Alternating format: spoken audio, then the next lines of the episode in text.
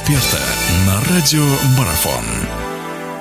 Хорошо, наша беседа продолжается. Напомню, в гостях у нас наш прославленный футболист Тимур Ликберов. Говорим мы о положении дел в плей-офф полуфиналах нашей на Суперлиге мини-футбольной. Давайте о «Газпроме» поговорим. «Газпром» подтверждает статус одной из сильнейших команд сезона. Да, не все ровно было по сезону, но вот и результат, в принципе, дан. Дан финал. Или здесь «Газпрому» действительно ну, только лишь победа нужна.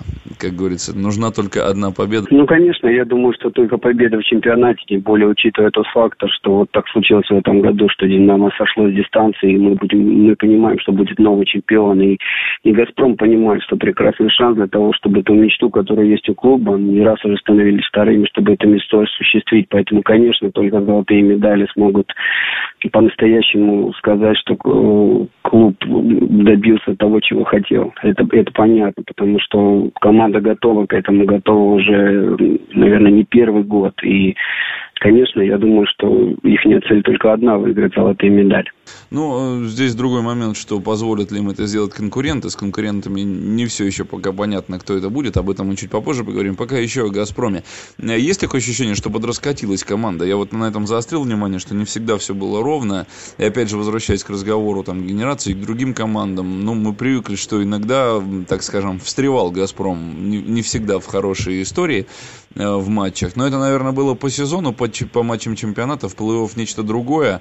Э, но вот «Газпром», как вы считаете, он раскатился, он сейчас вот, ну, вот эту мощь ту самую набрал, которая должна быть у клуба с соответствующим именем и перспективами?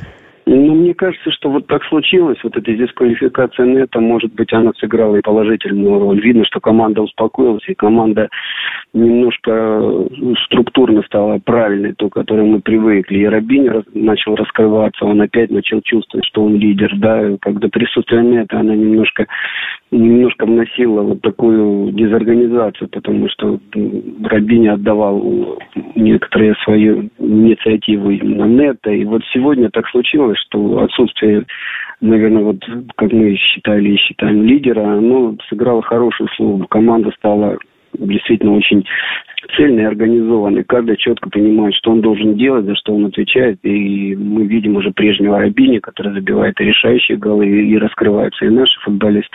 Я вижу одну очень большую точку болевую. Это, это вратарская позиция. Мне кажется, что вот здесь «Газпром» будет очень сложно, потому что закрыть эту позицию вот сейчас будет очень трудно. А что касается всех остальных качеств, то по ним команда готова для того, чтобы не только бороться за медали золотые, но их выиграть.